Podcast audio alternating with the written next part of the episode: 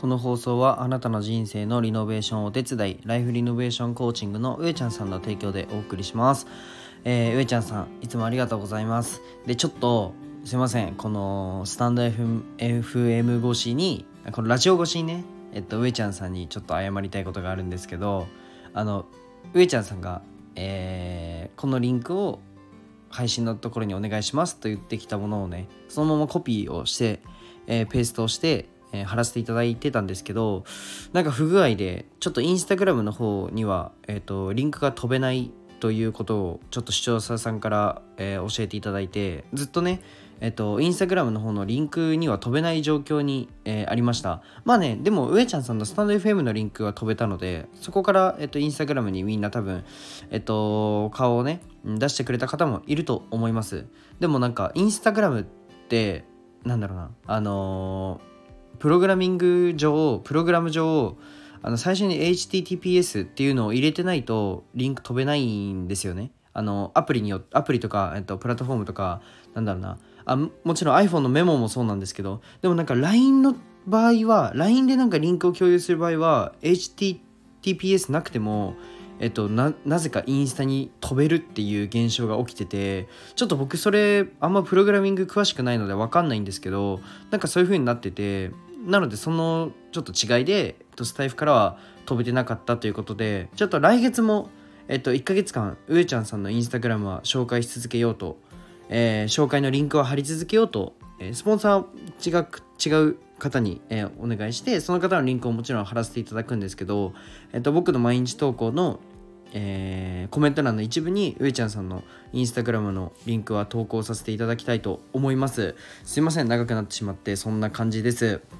えーおはようございます。絵描いたりラジオやったり SNS 運営代行やったり看護師やったりなんなりしてるひじりです、えー今日のテーマはブラック企業にしないためにというテーマでね話していこうと思います。結構あのーうわうちブラック企業だよとかああの僕の会社気をつけようとかうーんうわ私が勤めてるところも分かるよそれっていう内容になると思うのでぜひね最後まで聞いてくれると嬉しいなというふうに思います、えー僕のラジオは、まあ、起業して学んだことだったり、えー施設を立ち上げるまでの過程だったりあとは僕絵も描いてるので作品をどうやって届けるのっていうね過程も発信しています1.2倍速で聞くといい感じに聞けます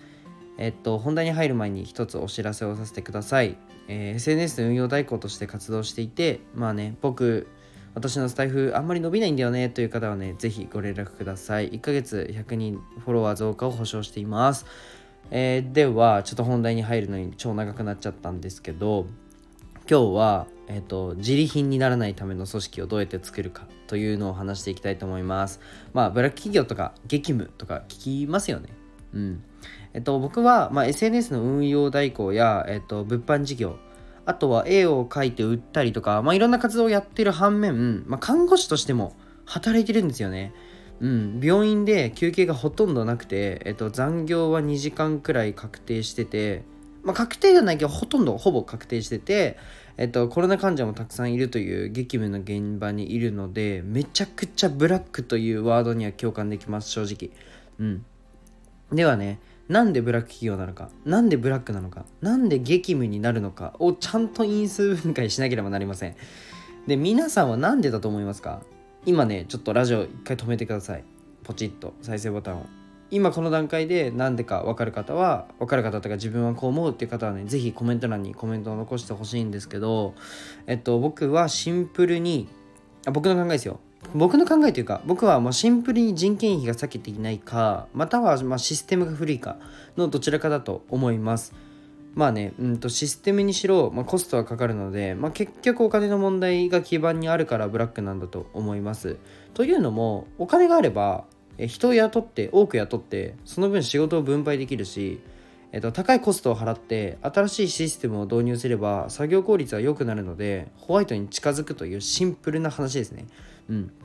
まあ、ここで生意気ながら経営者側が考えなきゃいけないことを提案したいと思います。まあ、一応起業して、えっと、個人事業主でやってて、まあえっと、チームを、えーまあ、形成しつつあるので、まあ、ちょっと起業者側あの経営者側というあの生意気な立場で言わせていただきたいんですけど、まあ、自分で今話してても、まあクソ生意気だなと思ってますが個人事業主かつ、まあ、労働者の今両輪の今の僕の立場だからこそ見えてくるものがあると思うので、まあ、否定コメントはねガン無視で、はい、話していきたいと思うんですけど、まあ、ずばりねブラック的な状況を作らないために経営者側に必要なスキルは拡張のタイミングだと思います。ブラックを経験して、えー、労働者としてブラックを経験して分かるんですけどもうね圧倒的に無理やり拡張した感あるんですよね。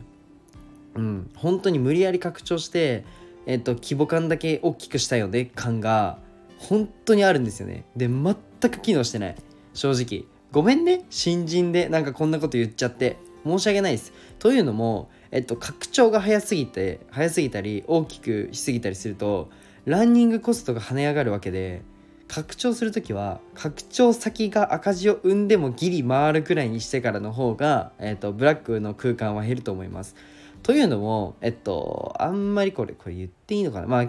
えっとまあいいか。こういう病院たくさんあると思うのでなんか病院で大きい病院あるじゃないですか。でなんか一回その同じ階なのに段差がある病院とかありません？あれって無理やり後から施設くっつけてあの規模だけ大きくしてるとか全然あるんですよね。はい。でそこにコストを割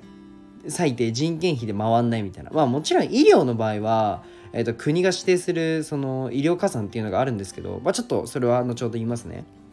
で、えっと、人件費を割くことが、えっと、できないというのも拡張が早すぎたり、えー、大きすぎたりするとランニングコストは跳ね上がっちゃう。で跳ね上がるとえっ、とまあそれはあれですよねコストが払えないんだから、うんと、1人当たりが頑張って働くしかないですよねという感じでブラックが生まれるんですよ。うん、で人件費が割くことができない状況で拡張しても、まあ、雇用されている労働者側の負担だけがもう増えて、まあ、昇給もなく、まあ、ましてやコロナの打撃もある。うん、確かに、まあ、会社からしたらコロナ自体は普遍的な、まあ、災害のようなもので仕方がないと思う反面、まあ、コロナがなくてもギリギリの状況で、えっと、ギリギリの状況だった企業もたくさんあると思います別にコロナ関係なくブラックだった企業たくさんあると思いますそれがコロナでさらに浮き浮き彫りになった企業が、えー、多いと思います。で医療は確実にその一つでえっとそうだな。慢性期病棟の看護師加算が7対1に設定した人は本当にセンスがないと思います。本当にちゃんと勉強した方がいい。お金の勉強した方がいいなって思います。えっと7人を1人で見る。でなんか慢性期だから変化が緩やかだからいけるよねみたいなノリがマジでアホだと思ってて例えば術後 3, 3日目3日後とかも経過が良好であれば慢性期病棟に来たりするんですよ。で病態として波がなくても例えば、えっと、認知症の方が毎日暴れたりとか急性期より慌ただしい病棟なんて病棟の慢性期病棟なんてあの多いと思うんですよね普通にさらに言えば7対1ですらえっと、表向きの数字でなんか10人受け持ちとか普通にあるんですよ。で僕があの比較するところが、まあ、医療なのでこのような話になるんですけど、まあ、おのおのねおのおのの業界で人権が正しいところに正しく当てられてない問題はかなりあると思います。で自分も事業を拡大する時には、まあ、雇った人が赤字を生んでも前に進めるくらいにしてから拡大したいなというふうに思ってます。まあそれはねかなり、えーと経営者この一人のね負担がえー、そのトップに立つ人の負担がねかなり大きくなると思うんですよでもねよく考えてほしいんですけど自分の会社っすよね。自分が生んだ組織っすよね。なんか自分が楽して組織を拡大する楽して組織を拡大するって僕は違うと思っててそれだといずれ首絞めると思うんですよ自分の。で自分がそれなりに苦しくても拡大のタイミングを間違えないっていう方が僕は大事だと思っててそれはえっと、後々自分を守ることにもなると思います。もちろん拡大しなければ、うん、拡大はもちろん大事なんですよ。拡大はしなければならないけど、タイミングも大事という話でした。えっと、今日は、まあ、えっと、少し長くなったので、まあ、システムそのシステムについてはまた明日話そうと思うんですけど明日か明後日話そうと思うんですけど、えっとまあ、ブラック企業にしないために、まあ、こういうことが大切だよねという内容を話しました、まあ、労働者側からしたらね本当にどうしようもないことだと思うんですけどそうこういうことをねなんか声を上げていくっていうのは結構大事だなというふうに思います。じゃあ今日はこの辺ではい終わりたいと思います。じゃあバイバイ。